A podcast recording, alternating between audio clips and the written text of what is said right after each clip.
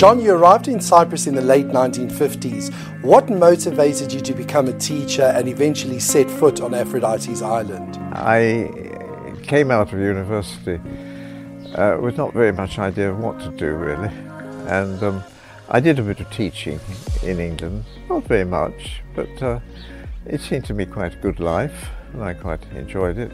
In the 1950s in England was a pretty dreary place, you know. Um, it was almost as if the war was still going on. When a job came up in Cyprus, although it was the so-called emergency, which I prefer to call the insurgency, we came out and it was very interesting, I think. We came to Limassol and there was no harbour. There was just a roadstead where ships anchored, and if you had a car on board, and lots of people did, they would see their cars hoisted up over the bare sea for a few agonizing moments before being dropped into a lighter. I remember the drive to Nicosia, and it was, um, I remember being struck by two things. The, the, very narrow strip of asphalt, which was then the main road, which meant that two cars could not pass on the asphalt. So it was a game of chicken as to who yielded first, you know. And then there were loads of women working on the roads, doing quite heavy manual work. I was taken to the office to meet the head of Turkish education, a man who spoke the most beautiful English. Um, and um, he told me that I was going to be sent off to Paphos to be head of the English department there. Um, I, Paphos was then very remote. The point about Paphos is that it was very small. 6,000 people lived in Ktima and practically nobody down at the port. It was three fifths Greek Cypriot and two fifths Turkish. We were, because my wife was also employed at that time, the first English English teacher that they had ever had. We lived totally in the Turkish community. We were honorary Turks. And at that time, 57 or so, it was not EOKA policy to upset the Turks. So we were protected, in a way, for a large part of our time by being, as I say, honorary Turks. The only Greeks we ever managed to talk to were people in government service who were always pleasant and kind. But um, Cyprus was held onto by Britain very largely for um, strategic purposes, I think. Shelley House, your residence at the time, was given a new lease of life when Paphos served as European Capital of Culture in 2017. Do you have any memories that come flooding back while living in one of Paphos's most iconic and historic buildings? Well, uh, for a long time we were living in, in a hotel there where they tried to find a house for us, you know. There was no question at the beginning of our living in the Shelley house. It was too grand for us. we were pretty low in the colonial pecking order, let us say. Dr. Shelley um, had a good reputation in Cyprus. He, he, um, he died before we got there, uh, but he distinguished himself in his efforts during the Paphos earthquake, you know, um, Stroumbi was the epicenter.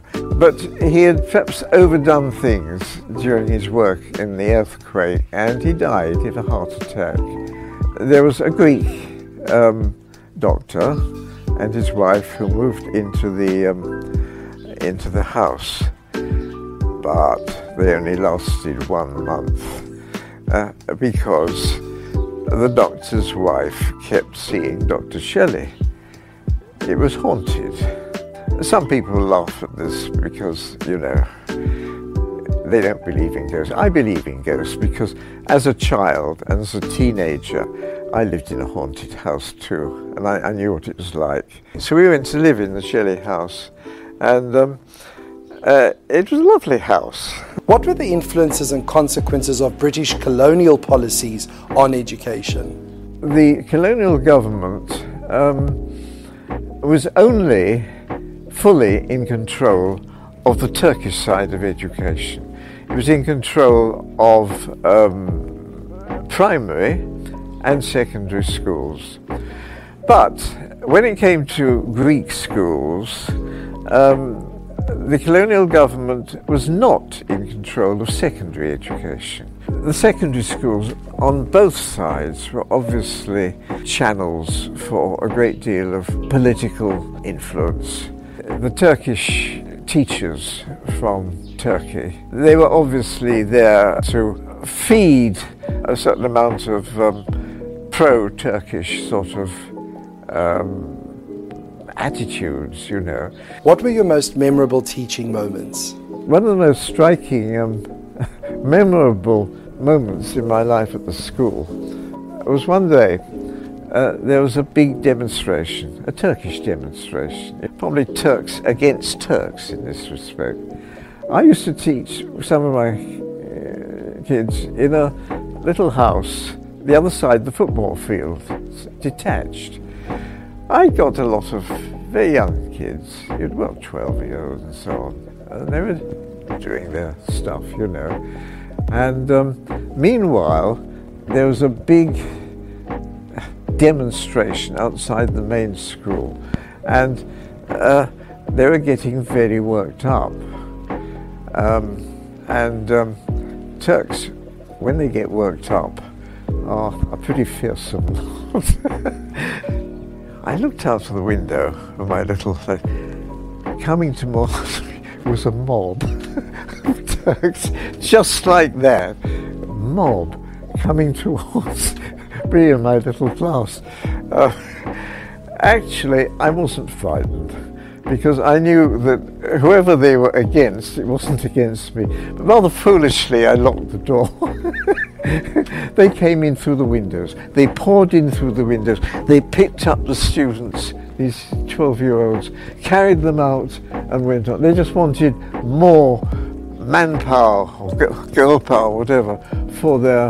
Um, for their demo. It was one of my most memorable moments, yes. How does John Turvey want to be remembered in the history books? I would just like to feel that, um, that they remember it as a good bloke. I must have um, influenced some lives, as a teacher one does, in ways that one doesn't realise at the time. I'm always struck by the fact that uh, people come up to me sometimes and say, Yes, I remember you saying this. I've no recollection of saying this. It doesn't sound like me, even. But um, it, uh, it obviously had some effect on them. I hope good. But I, I, I do, um, I'm always very pleased to meet old students, you know, and um, they're always pleased to see me. but one always has to struggle sometimes to be absolutely scrupulously fair. I sometimes feel that in some cases my attempts uh, to be fair um, didn't always have good effects, you know. But I think one still has to be fair, you know, and um, uh, there it is.